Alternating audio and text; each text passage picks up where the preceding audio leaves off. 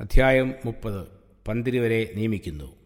മർക്കോസ് മൂന്നിന്റെ പതിമൂന്ന് തൊട്ട് പത്തൊൻപത് വരെ ലൂക്കോസ് ആറ് പന്ത്രണ്ട് മുതൽ പതിനാറ് വരെ. പിന്നെ അവൻ മലയിൽ കയറി തനിക്ക് ബോധിച്ചവരെ അടുക്കൽ വിളിച്ചു. അവർ അവന്റെ അരികെ വന്നു. അവൻ തന്നോടുകൂടെ ഇരിപ്പാനും പ്രസംഗിക്കേണ്ടതിന് അയപ്പാനും ഭൂതങ്ങളെ പുറത്താക്കേണ്ടതിന് അധികാരമുണ്ടാകുവാനും പന്തിരുവരെ നിയമിച്ചു. ക്രിസ്തു പന്തിരുവരെ അപ്പോസ്തോലത്തിലേക്കും വിളിച്ചത് ഗിരിപ്രഭാഷണം നടത്തിയതും ഗലീല കടലിൽ നിന്ന് അല്പം അകലെ വൃക്ഷനിബിഡമായ ഒരു മലഞ്ചിരയിൽ വെച്ചായിരുന്നു.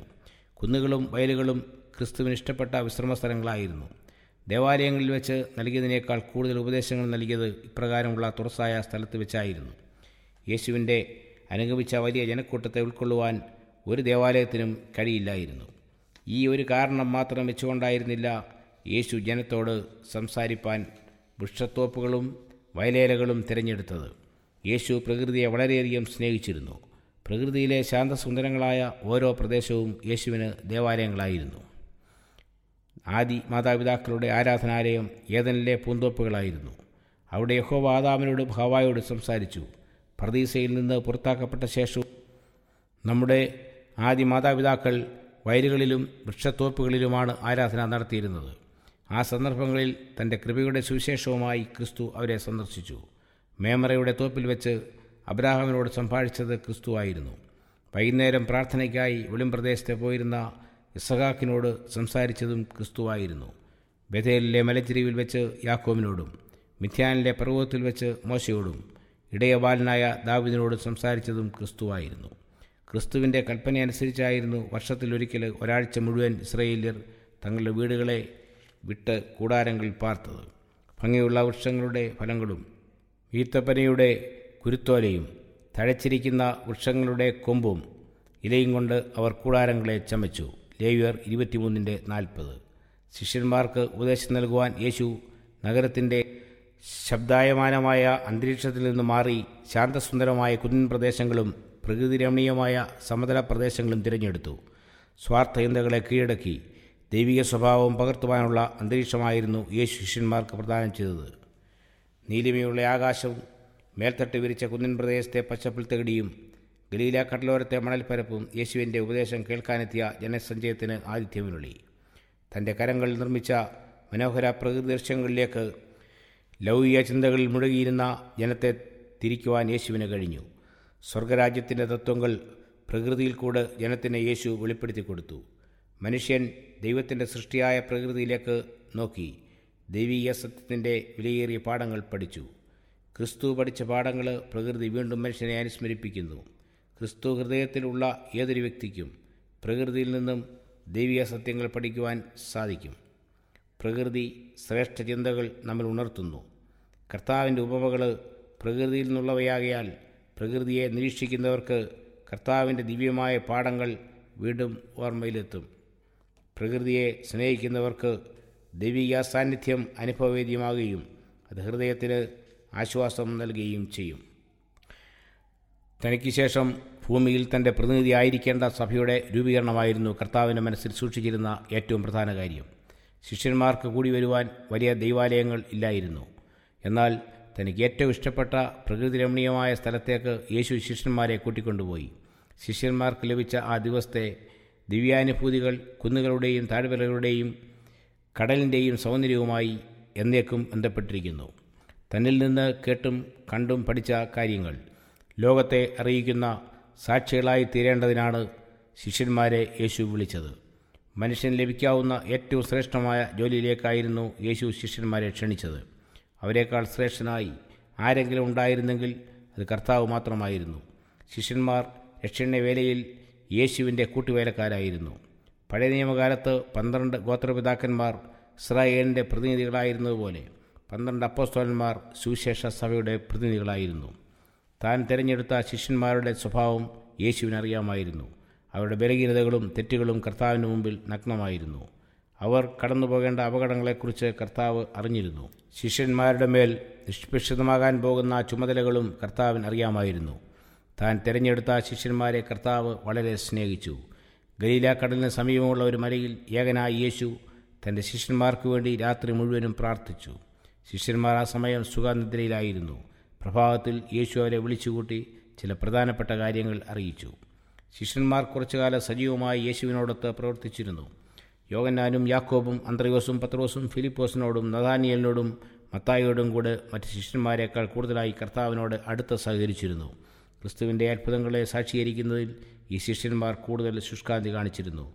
പത്രോസും യാക്കോബും യോഹന്നാനും കർത്താവുമായി ഏറ്റവും അധികം അടുത്ത് പ്രവർത്തിച്ചിരുന്നു. അവർ എപ്പോഴും കർത്താവിനോടുകൂടി ആയിരുന്നു. കർത്താവിന്റെ വാക്കുകൾ അവർ ശ്രദ്ധിക്കുകയും അവന്റെ അത്ഭുത പ്രവൃത്തികൾ അവർ സാക്ഷീകരിക്കുകയും ചെയ്തു. യോഹന്നാൻ യേശുവിനെ വളരെയധികം സ്നേഹിച്ചിരുന്നു. യേശുവിനെ സ്നേഹിച്ച ശിഷ്യൻ എന്ന ബഹുമതി യോഹന്നാൻ ലഭിച്ചു. യേശു എല്ലാവരെയും ഹൃദയംഗമായി സ്നേഹിച്ചു. എന്നാൽ യോഗനാന്റെ ഹൃദയം യേശുവിന്റെ സ്നേഹത്തെ ഏറ്റവും സ്വീകരിച്ചു. യോഗന്നാൻ മറ്റ് ശിശുമാരെ അപേക്ഷിച്ച് ചെറുപ്പമായിരുന്നു. അവനൊരു ശിശുവിനെ പോലെ തന്റെ ഹൃദയം യേശുവിന് തുറന്നു കൊടുത്തു. യേശുവിന്റെ സ്നേഹം അവന് കൂടുതൽ ലഭിച്ചു. യോഹന്നാൽ കൂടെ രക്ഷകന്റെ ആത്മീയ ഉപദേശങ്ങൾ മറ്റുള്ളവർക്ക് ലഭിക്കുവാൻ ഇടയായി. അപ്പസ്തോലന്മാർ പല സംഘങ്ങളായി തിരിഞ്ഞപ്പോൾ അതിൽ ഒരു സംഘത്തിന്റെ നേതൃത്വം വഹിച്ചിരുന്നത് ഫിലിപ്പോസ് ആയിരുന്നു എന്നെ അനുഗമിക്കുക എന്ന യേശുവിങ്കിൽ നിന്ന് ആദ്യമായി വിളി ലഭിച്ച ശിഷ്യനായിരുന്നു ഫിലിപ്പോസ്.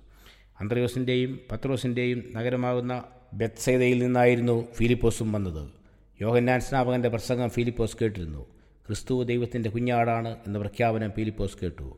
ഫിലിപ്പോസ് കളങ്കമറ്റ ഒരു സത്യാന്വേഷിയായിരുന്നെങ്കിലും വിശ്വസിക്കുവാൻ താമസമുള്ളവനായിരുന്നു. ഫിലിപ്പോസ് യേശുവിനോടുകൂടെ ചേർന്നുവെങ്കിലും നഥാനിയലുമായി സംസാരിക്കുന്ന വേളയിൽ യേശുവിന്റെ ദൈവമഹത്വത്തെക്കുറിച്ച് പൂർണ ബോധ്യം വന്നിരുന്നില്ല. യോഹന്നൻ ഒന്ന് നാൽപ്പത്തിയഞ്ച്. സ്വർഗത്തിൽ നിന്നുള്ള ശബ്ദം ഇവൻ എന്റെ പ്രിയപുത്രൻ എന്നായിരുന്നു. അയ്യായിരം പേർക്ക് ഭക്ഷണം കൊടുക്കുവാൻ യേശു ആവശ്യപ്പെട്ടപ്പോൾ ഫിലിപ്പോസിന്റെ അവിശ്വാസം വീണ്ടും പ്രകടമാക്കപ്പെട്ടു. അവന്റെ വിശ്വാസത്തെ പരീക്ഷിക്കുന്നതിന് വേണ്ടി യേശു ചോദിച്ചു ഇവർക്ക് തിന്നുവാൻ നാം എവിടെ നിന്ന് അപ്പം വാങ്ങും? തന്റെ അവിശ്വാസം തെളിയിക്കുന്ന ഉത്തരമാണ് ഫിലിപ്പോസ് നൽകിയത്.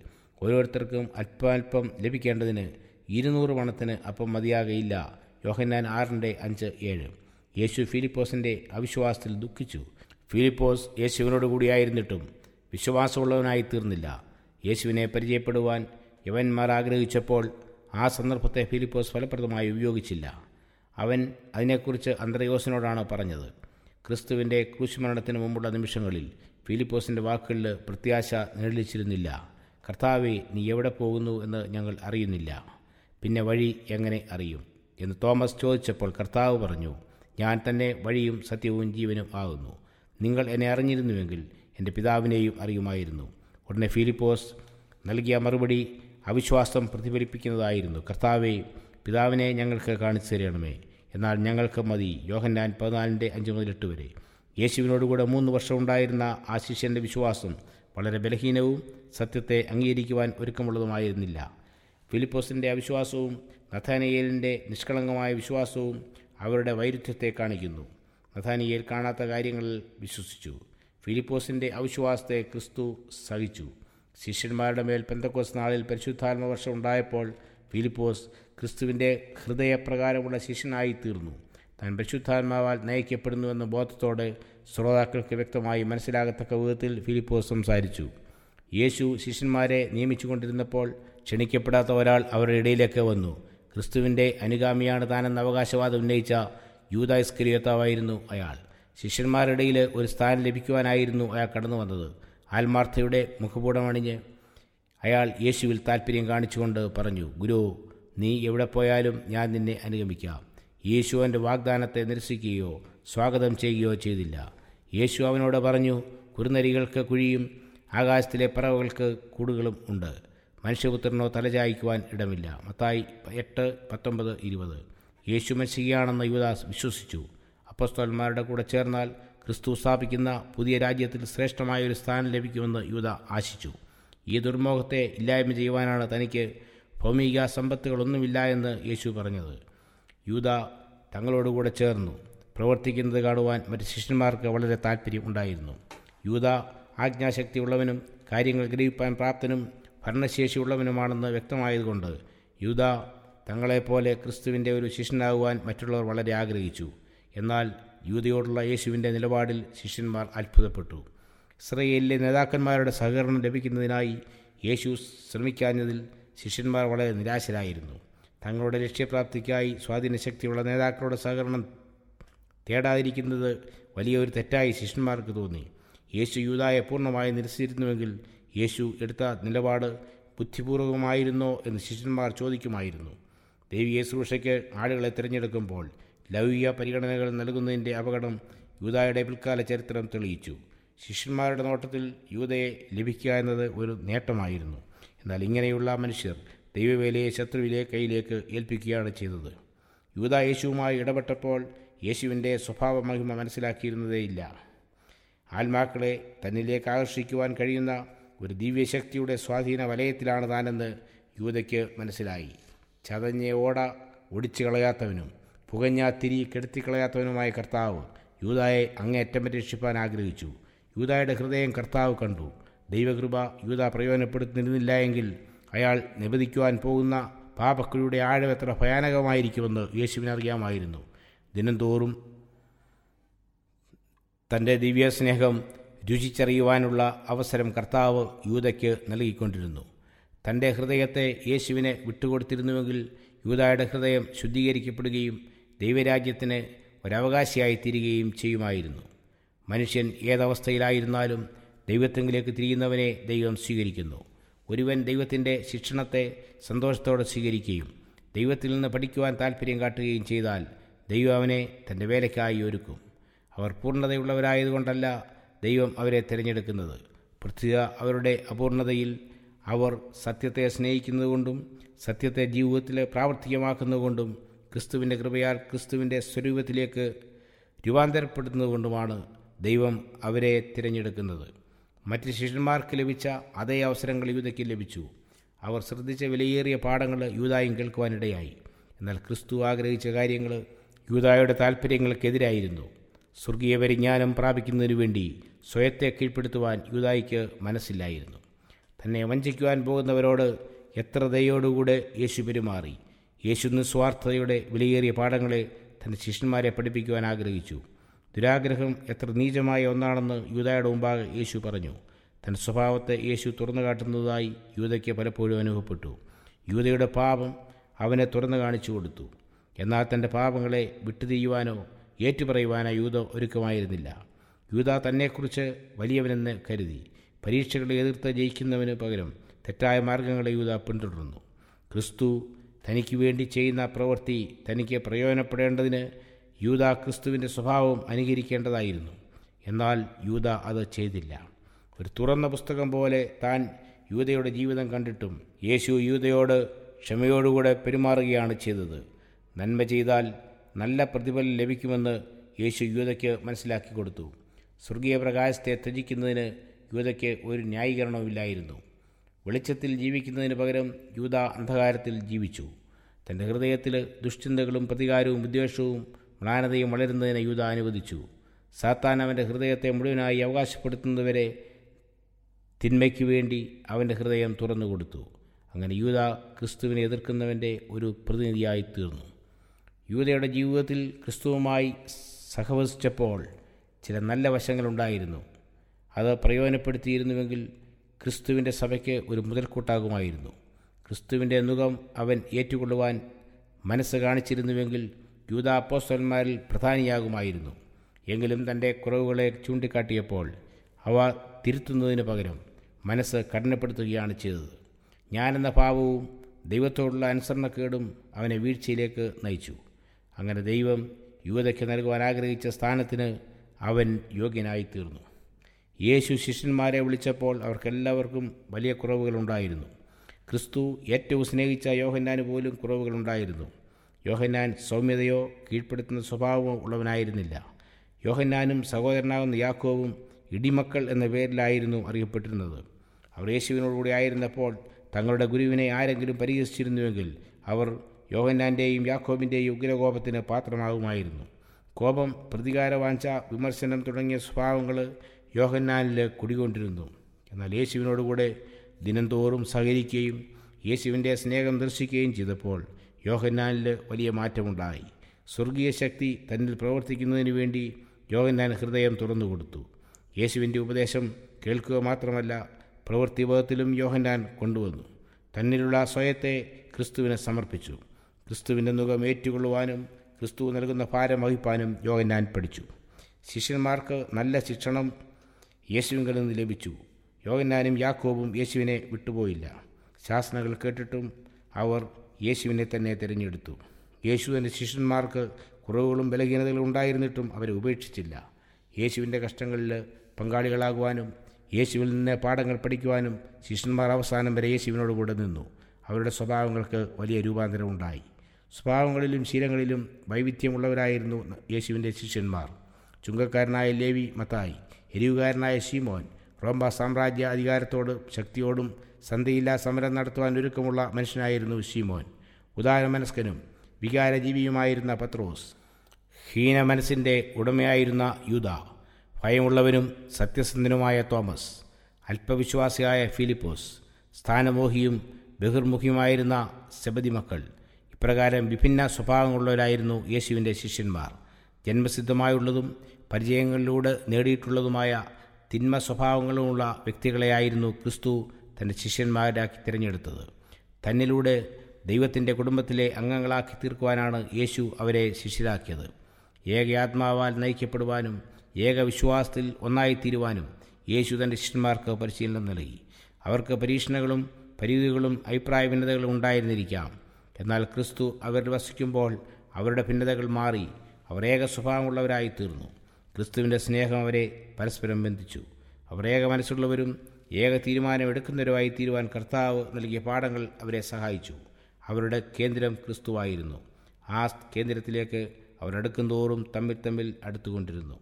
ശിഷ്യന്മാർക്ക് ഉപദേശം നൽകിയതിനു ശേഷം യേശു അവരെ തന്റെ അടുത്തേക്ക് വിളിച്ചു. മുട്ടുകുത്തി പ്രാർത്ഥനാ നിരതരായി നിൽക്കുവാൻ ആവശ്യപ്പെട്ടു. അവരുടെ തലമേൽ യേശു കൈവച്ച് പ്രാർത്ഥിച്ചു. തന്റെ വിശുദ്ധ ശുശ്രൂഷയ്ക്കായി അവരെ വേർതിരിച്ചു. ഇങ്ങനെ ശിഷ്യന്മാർ സുവിശേഷ വേലയ്ക്കായി നിയോഗിക്കപ്പെട്ടു. തന്റെ പ്രതിനിധികളായി മനുഷ്യരുടെ ഇടയിലേക്ക് കർത്താവ് അയക്കുന്നത് വീഴ്ച ഭവിക്കാത്ത ദൂതന്മാരെയല്ല നേരെ മറിച്ച് സാധാരണക്കാരായ മനുഷ്യരെയാണ്. മനുഷ്യരെ നേടുവാൻ ക്രിസ്തു മനുഷ്യനായി തീർന്നു ലോകത്തിന്റെ രക്ഷ നൽകുവാൻ ദൈവികത്തിന്റെയും മാനുഷികത്വത്തിന്റെയും ആവശ്യമുണ്ടായിരുന്നു. ദൈവവും മനുഷ്യനും തമ്മിലുള്ള സമ്പർക്കത്തിന് മാനുഷികത്വം ഒരു മാധ്യമമായി തീരേണ്ടത് ആവശ്യമായിരുന്നതിനാൽ ദൈവികത്വം മാനുഷികാവേഷം ധരിക്കേണ്ടതും ആവശ്യമായി തീർന്നു. ക്രിസ്തുവിന്റെ ശിഷ്യന്മാരെ സംബന്ധിച്ചും ഇപ്രകാരമായിരിക്കേണ്ടതാണ്. പുറമേ നിന്ന് ഒരു ശക്തി മനുഷ്യന് ആവശ്യമുണ്ട്. ദൈവത്തിന്റെ സദൃശ്യത്തിലായി തീരുവാനും ദൈവവേല ചെയ്യുവാൻ മനുഷ്യനെ പ്രാപ്തനാക്കേണ്ടതിനും പുറമേ നിന്നുള്ള ശക്തി ആവശ്യമായിരുന്നു. അതിന്റെ അർത്ഥം മനുഷ്യപ്രയത്നം ആവശ്യമായിരുന്നില്ല എന്നല്ല. ദൈവിക ശക്തിയിൽ മനുഷ്യത്വം ആശ്രയിക്കുന്നു. വിശ്വാസത്തിലാണ് ക്രിസ്തു ഒരുവന്റെ ഹൃദയത്തിൽ വസിക്കുന്നത്. ദൈവവുമായി സഹകരിക്കുമ്പോൾ നന്മ ചെയ്യുവാൻ മനുഷ്യൻ പ്രാപ്തനായിത്തീരുന്നു. ഗലീലയിലെ മീൻപിടുത്തക്കാരെ വിളിച്ച ക്രിസ്തു ഇപ്പോഴും തന്റെ വേലയ്ക്ക് വേണ്ടി ആളുകളെ വിളിച്ചുകൊണ്ടിരിക്കുന്നു. ആദ്യകാല ശിഷ്യന്മാരിലൂടെ ക്രിസ്തു തന്റെ ശക്തി എങ്ങനെ പ്രകടമാക്കിയോ അതുപോലെ ഇപ്പോഴും തന്റെ ശക്തി നമ്മിലൂടെ പ്രകടമാക്കുവാൻ ഒരുക്കമുള്ളവനാണ്. നാം എത്രമാത്രം അപൂർണതയും പാപ സ്വഭാവമുള്ളവരുമാണെങ്കിൽ തന്നെയും താനുമായി പങ്കാളിത്തം വഹിക്കുവാൻ ക്രിസ്തു നമ്മെ വിളിച്ചുകൊണ്ടിരിക്കുന്നു. തന്റെ ശുശ്രൂഷയിൽ പരിശീലനം നേടുവാൻ ക്രിസ്തു നമ്മെ ആഹ്വാനം ചെയ്യുന്നു. ദൈവത്താൽ പരിശീലിക്കപ്പെടുവാനും ക്രിസ്തുവുമായി ഐക്യപ്പെട്ട് ദൈവശ്രൂഷയിൽ ഏർപ്പെടുവാനും ക്രിസ്തു നമ്മെ ക്ഷണിക്കുന്നു. എങ്കിലും ഈ ആത്യന്തിക ശക്തി ഞങ്ങളുടെ സ്വന്തം എന്നല്ല ദൈവത്തിന്റെ ദാനമത്ര എന്ന് വരേണ്ടതിന് ഈ നിക്ഷേപം ഞങ്ങൾക്ക് മൺപാത്രങ്ങളിലാകുന്നു ഉള്ളത്. രണ്ട് കോരിന്തിർ നാലിന്റെ ഏഴ്. ഇക്കാരണത്താലാണ് സുവിശേഷം ദൈവദൂതന്മാരെ ഫലമേൽപ്പിക്കാതെ തെറ്റിപ്പോകുന്ന മനുഷ്യനെ ഫലമേൽപ്പിച്ചത് മനുഷ്യന്റെ ബലഹീനതയിൽ കൂടെ പ്രവർത്തിക്കുന്ന ശക്തി ദൈവത്തിന്റെ ശക്തിയാണെന്ന് തെളിഞ്ഞിരിക്കുന്നു. നമ്മെപ്പോലെ ബലഹീനരായവരെ സഹായിപ്പാൻ കഴിയുന്ന ശക്തിക്ക് നമ്മെയും സഹായിപ്പാൻ കഴിയുമെന്ന് നമുക്ക് പൂർണമായി വിശ്വസിക്കാം. ബലഹീനത പൂണ്ടവരായ അവർ തന്നെ അറിവില്ലാത്തവരോടും വഴിതെറ്റിപ്പോകുന്നവരോടും സഹതാപം കാണിപ്പാൻ എബ്രായർ അഞ്ചിന്റെ രണ്ട്. സന്നദ്ധതയും കഴിവും ഉള്ളവരായിരിക്കണം. തങ്ങൾ തന്നെ ആപത്തിലകപ്പെടുകയും വഴിയുടെ പ്രയാസങ്ങളും ആപത്തുകളും മനസ്സിലാക്കാതിരിക്കുകയും ചെയ്യുന്നതുകൊണ്ട് അതുപോലെയുള്ള ആപത്തിൽപ്പെട്ടിരിക്കുന്നവരെ രക്ഷയിലേക്ക് നയിക്കുവാൻ വിളിക്കപ്പെട്ടിരിക്കുകയാണ്. സംശയത്താൽ കുഴങ്ങുന്നവരുണ്ട്. അദൃശ്യനായവനെ കൈനീട്ടിപ്പിടിക്കുവാൻ കഴിയാത്തവരുണ്ട്. എന്നാൽ അവർക്ക് ദൃശ്യനായ ഒരു സ്നേഹിതൻ ക്രിസ്തുവിന് പകരമായി വരുമ്പോൾ ബലഹീനമായ അവരുടെ വിശ്വാസം ക്രിസ്തുവിൽ ഉറപ്പിക്കുവാൻ കാരണമായി തീരും യേശുവിനെ ലോകത്തിന് നൽകുന്നതിൽ നാം സ്വർഗീയ ദൂതന്മാരുമായി കൂട്ടുവേലക്കാരായിത്തീരണം. നമ്മുടെ സഹകരണത്തിന് വേണ്ടി ദൂതന്മാർ അക്ഷമേരായി കാത്തിരിക്കുന്നു. മനുഷ്യനുമായി സമ്പർക്കം പുലർത്തുവാനുള്ള ചാനലുകൾ മനുഷ്യൻ തന്നെ ആയിരിക്കണം. പൂർണ നാം ക്രിസ്തുവിനെ നമ്മൾ തന്നെ സമർപ്പിക്കുമ്പോൾ ദൂതന്മാർ സന്തോഷിക്കുന്നു. ദൈവസ്നേഹം വെളിപ്പെടുത്തുവാൻ നമ്മുടെ ശബ്ദത്തിലൂടെ അവർക്ക് സംസാരിക്കുവാൻ കഴിയുന്നതിലാണ് അവർ സന്തോഷിക്കുന്നത്.